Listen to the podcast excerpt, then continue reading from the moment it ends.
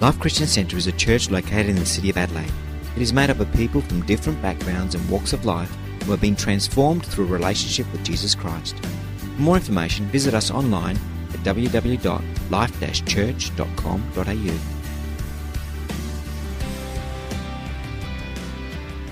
Father, we come before you this morning in the name of Jesus. And we just thank you for your grace and for your presence and for your Holy Spirit that is here today. I just pray, Father, that your Spirit would be present here to minister, to heal, and to set us free today. We love you, Lord God. Father, we've gathered to celebrate the coming of Christ. And I pray that by your Holy Spirit that you would come in our midst even this morning, Lord God, and touch each and every one of our lives. Let there be nothing in me that hinders the delivery of this word. Come against every distraction, every work of the enemy in Jesus' name, every doubt and fear. Let there be freedom. Let your gifts be in operation even as I share today, Lord God, I pray. And I thank you for what you're going to do. In Jesus' name, amen. Amen. Hasn't it been good to worship the Lord?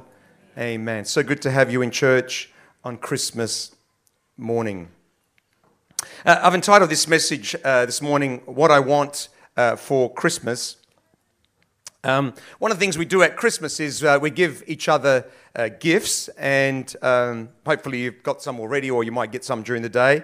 Um, often, what we have is a list of things that we would uh, want for Christmas. We have kind of a list of the kinds of things that we might want to get for Christmas. But there's a really big difference between what we want and what we need.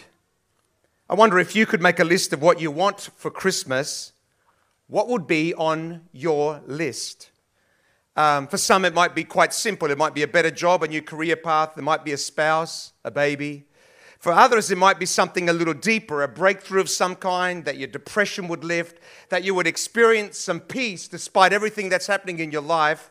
Uh, that, that might be what you would want on your Christmas list.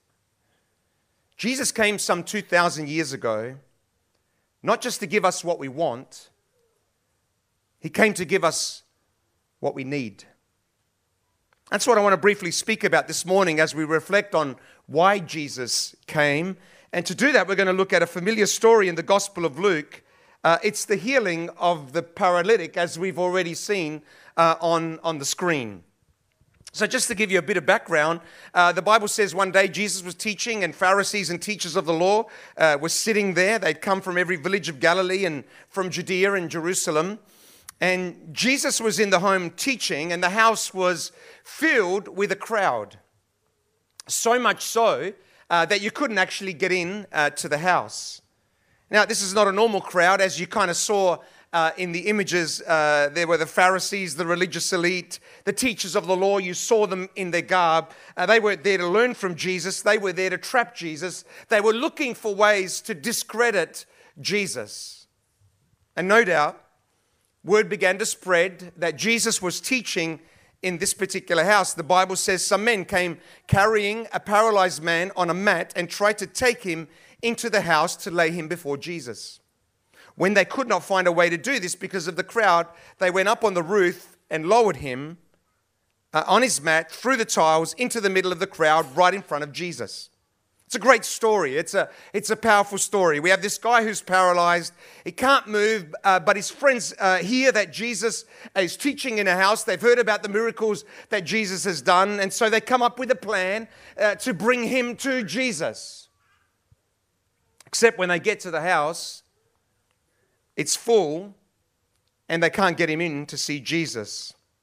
So they, they look at their options and they kind of see that there's a bit of a, a hole in the roof, and uh, they think to themselves, Well, I know what we can do. We can lower him through the hole in the roof and bring him right to the feet of Jesus.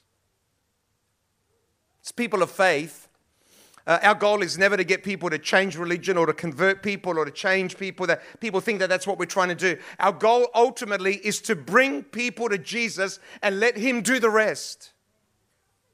Because Jesus is the one that makes the difference.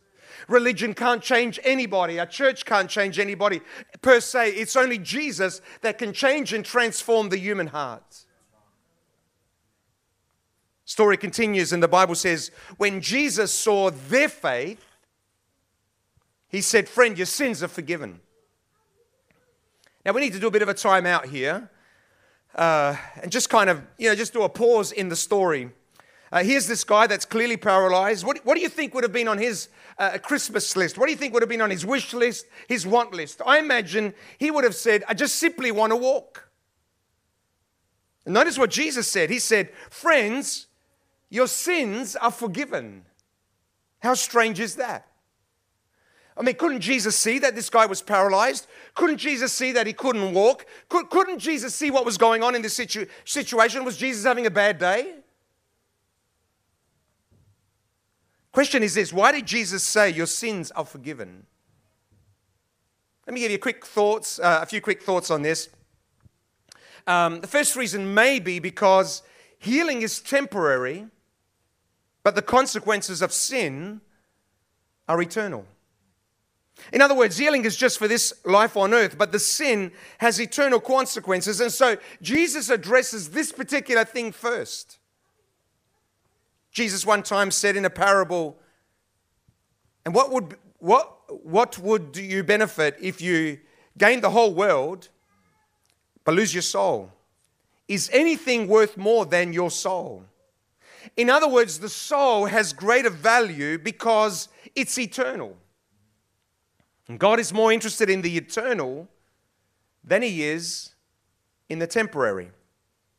And what this man may have wanted was physical healing or, or a physical transformation, but what he really needed was spiritual healing. And Jesus, seeing this particular man, he doesn't address, address the physical first. The first thing he addresses is the spiritual healing in his life. What we may want is all kinds of things. We may have all kinds of things on our Christmas want list. But what we need more than anything else is spiritual healing. It's the healing of the soul, it's the healing of the spirit. Second reason why I think Jesus may have dealt with the sin is because sin is destructive. Think of all the problems in the world at the moment. At the core of it is sin. Problem in the world is not poverty, it's greed. Uh, poverty is a consequence of the sin of greed. It's because some people want everything. There is enough food in the world to feed everybody. There's enough money in the world for, for, everybody to be extremely wealthy. But because of greed, a big portion of the world's population is living in poverty. Problem is not uh, in the world is not the threat of war, it's power and control. And at the core of power control is the sin of pride. I want more than you have. I want to be number one. Anybody here want to be number one? No one really wants to serve. I mean, if you're honest with yourself, no one really wants to serve. Everybody wants to be, you know, the boss, you know? Yes? Not at Life Christian Center. You guys are humble and beautiful. At the core of a lot of the issues in the world is actually sin. So often, what tears families apart is selfishness, it's stubbornness, it's pride, it's sin.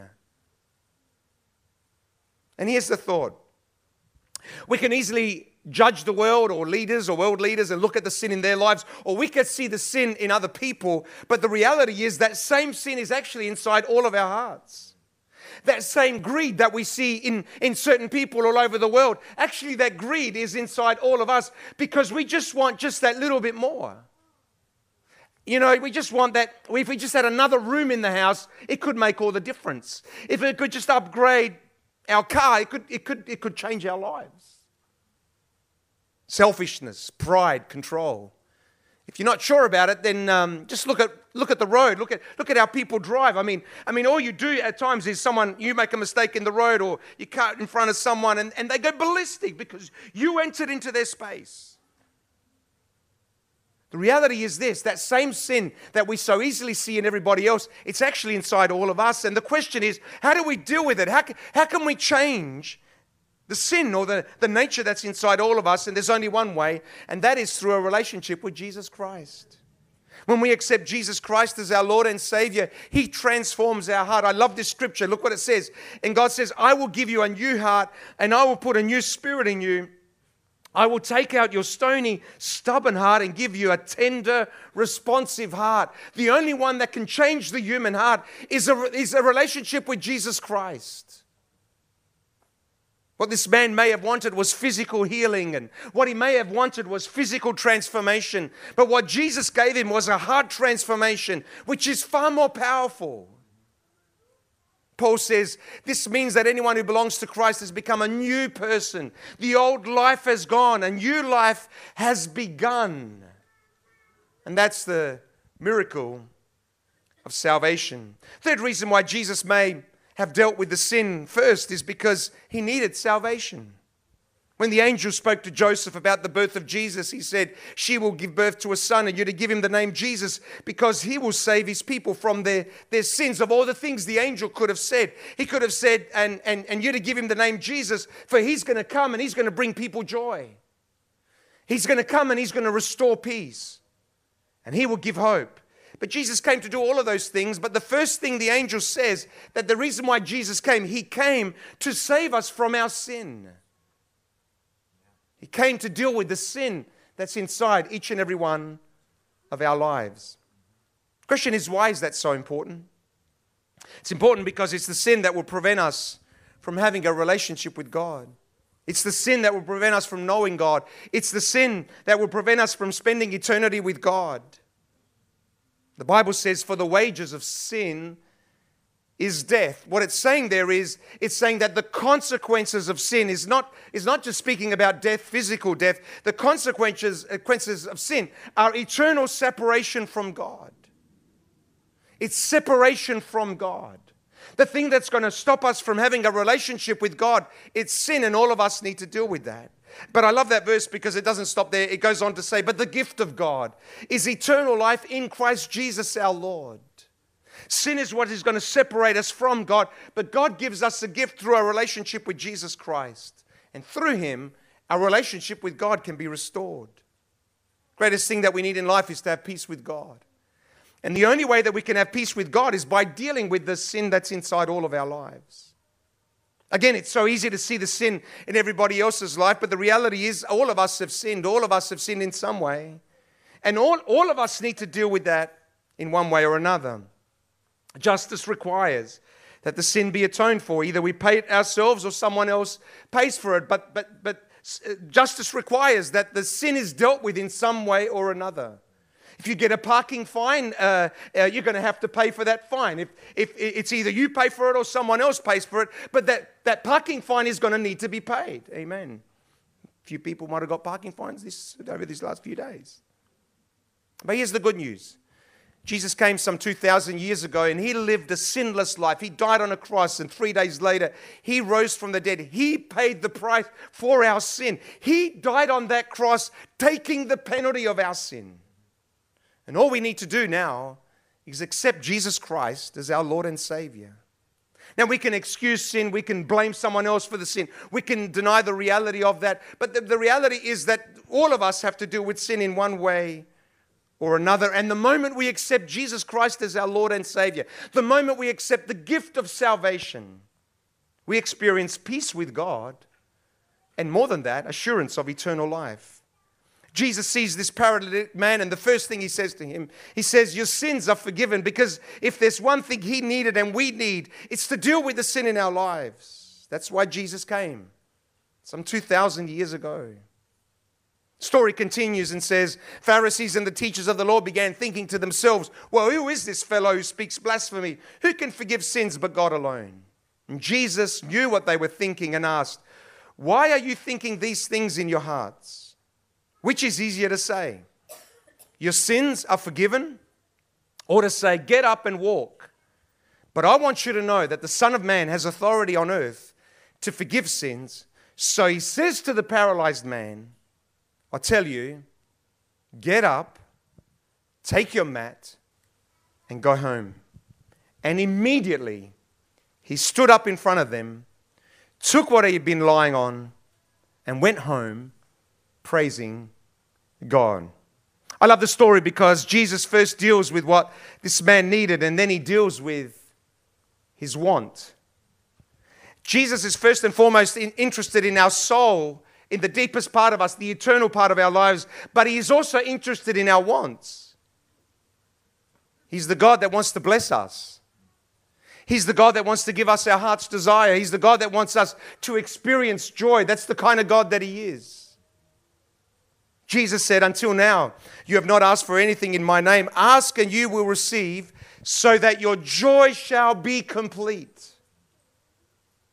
The Bible says, Delight yourself in the Lord, and He will give you the desires of your heart. It's what God wants to do. God does want to give us the desires of our heart. He wants us to be happy. Is, is the, the Bible is God is referred to as our Father, and like any parent, nothing gives a parent greater joy than to see their children happy. And God, as our Father, is the same. Nothing gives Him greater joy than to see us happy.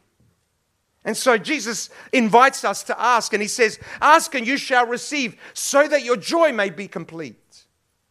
So Jesus says to this paralyzed man, He says, Get up, take your mat, and go home. And immediately he stood up in front of them, took what he had been lying on, and went home praising God. C- can you imagine the joy on this man's life? Can you imagine the emotions that he was experiencing? And one of the reasons why Christ came is he wants us to experience joy. He wants you to experience joy. He invites us to bring our desires to him. Some people think that God is in heaven and he, he delights in seeing us miserable. That God is just angry, waiting to sort of beat us over the head. That's not the God that we serve. He's the God that first and foremost deals with what we need, but He also is the God that wants to bless us by giving us the desires of our heart. There's one other verse in the story that really blesses me. One day Jesus was teaching, and Pharisees and teachers of the law were sitting there, and they had come from every village of Galilee and from Judea and Jerusalem. And the Bible says, and the power of the Lord was with Jesus to heal the sick. And my prayer has been, as I've been reflecting on this message today is that the power of the Lord would be present here to minister to you and to me. Uh, this man was paralyzed and he needed healing. It's very clear, um, very obvious, he needed healing. But the reality is, there's more than one way to be sick, and there's more than one way to be paralyzed. We can be paralyzed by fear, we can be paralyzed by depression. We can be paralyzed by the past, by addictions, by relational challenges. We can have all kinds of situations in our lives that cripple us. Situations where we feel like there is no hope, no way out, no way through. This is going to be my lot for the rest of my life. And maybe that's how you feel today. That's you today, I want you to know that the greatest thing that we can do is, is come to Jesus whatever our situations are, whatever it is that we're going through, the greatest thing that we can do is just come to Jesus, come to the feet of Jesus. Because He's the only one that can transform us, He's the only one that can transform the human heart. I want to pray for you in just a few moments. But before I do that, I want to give you an opportunity to accept Jesus Christ as your Lord and Savior. You see, the first step in experiencing the grace of God is to surrender our life to Jesus, to allow God to deal with the sin in our lives, to allow Jesus Christ to be the Savior of our life. Question is, how do we do that? The first thing that we need to do is acknowledge the reality of the sin that's inside of all of our lives. We need to acknowledge the reality. Oh, Pastor Joe, but I'm a good person. I'm not a bad person. The person I'm sitting next to now, they're a bit of a worry, but I'm, I'm a good person. First thing that we need to do is acknowledge the reality that no one is perfect. Bible says all have sinned and fall short of the glory of God. That means all of us. Some greater, some lesser, we all have sinned, and we need to acknowledge the reality of that. That's, that's, that's, that's where salvation begins. Then we need to believe that Jesus came and He died on a cross he, and, he, and he, he took the punishment that we should have received. And finally, we need to confess Jesus Christ as our Lord and Savior. Some people say, Pastor John, what do I need to do to, to be saved? Some people think if I do more good works, then God is going to be impressed and, and, and, and then I'm going to be able to be okay with God. That thought is nowhere in the Bible. If, if our good works could save us, then Jesus had no need to come. God would have just said, hey, make sure you do more good things than you do bad things, and she'll be right. The reality is, our good works could never atone for our sin. And Jesus came and He paid the price for us. And all we need to do to accept Jesus Christ as our Lord and Savior is confess Him as the Savior of our life. The Bible says, And everyone who calls on the name of the Lord shall be saved. So, first, I want to invite you to, to pray a simple prayer with me today. Would you stand with me? Maybe there's someone here today and you've never ever given your life to Jesus Christ. Maybe your life is riddled with guilt and shame. I want to encourage you to give your life to Jesus Christ. The, the, the first step to restoration of our, of our hearts, of our lives, begins with the restoration of the soul, begins with the restoration of the spirit.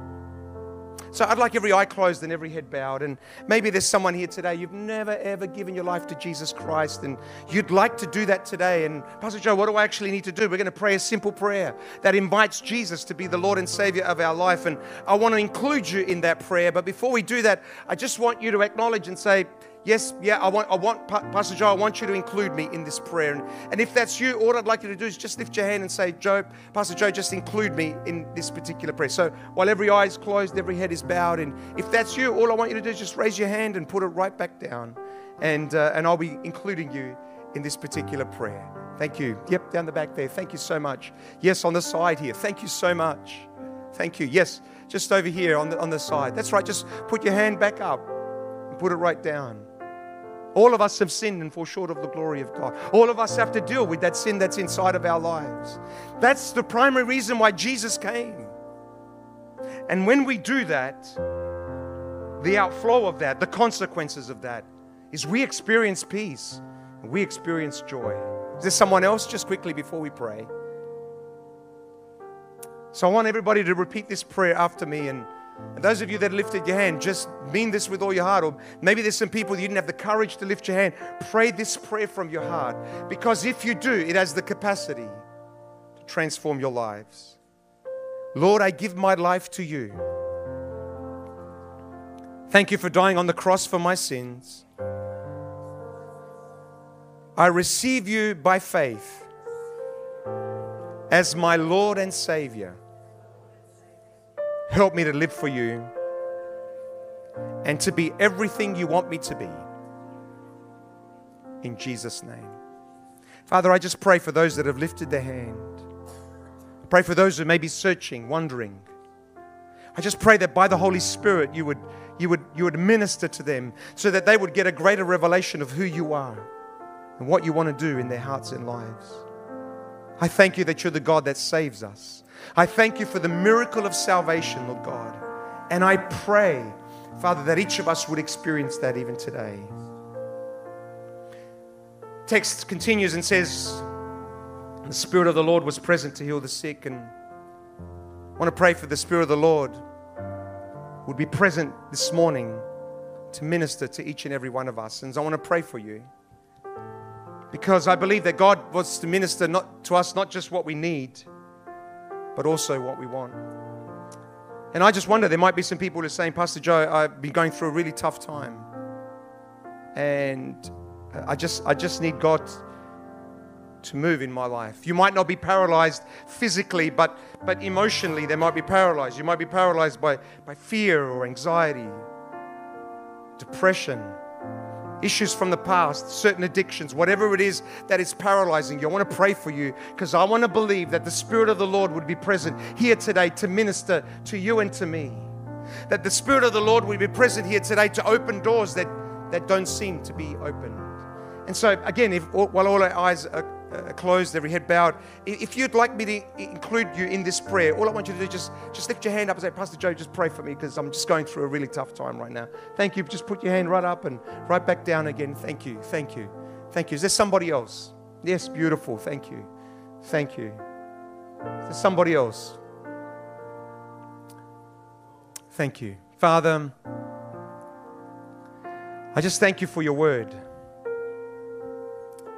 I thank you that the same spirit that was present in that room on that day is here present amongst us today. I thank you that you're here with your presence, Lord God, and I thank you that you're here to minister and to speak to us, Lord God. Father, I just pray that you'd sweep across this congregation, Lord God. That lives would be changed and transformed. That not only we would experience the miracle of salvation, but we would all ex- we would also experience the power, of your grace and mercy upon our lives. Just minister to every individual here today, I pray. Those that have raised their hand, Father, that need a miracle from you. Father, I just pray in Jesus' name, let your grace be released, Lord God. I pray, let virtue be released in the name of Jesus. Let something change, let something shift in the name of Jesus. We bind every spirit of fear and doubt in Jesus' name. Let there be freedom, Lord God. And today, as we go from this place, may we experience the joy and peace of our Lord and Savior Jesus Christ. May we experience the hope and the grace and the love of God in our hearts today, we pray. This we ask in Jesus' name. Amen and amen.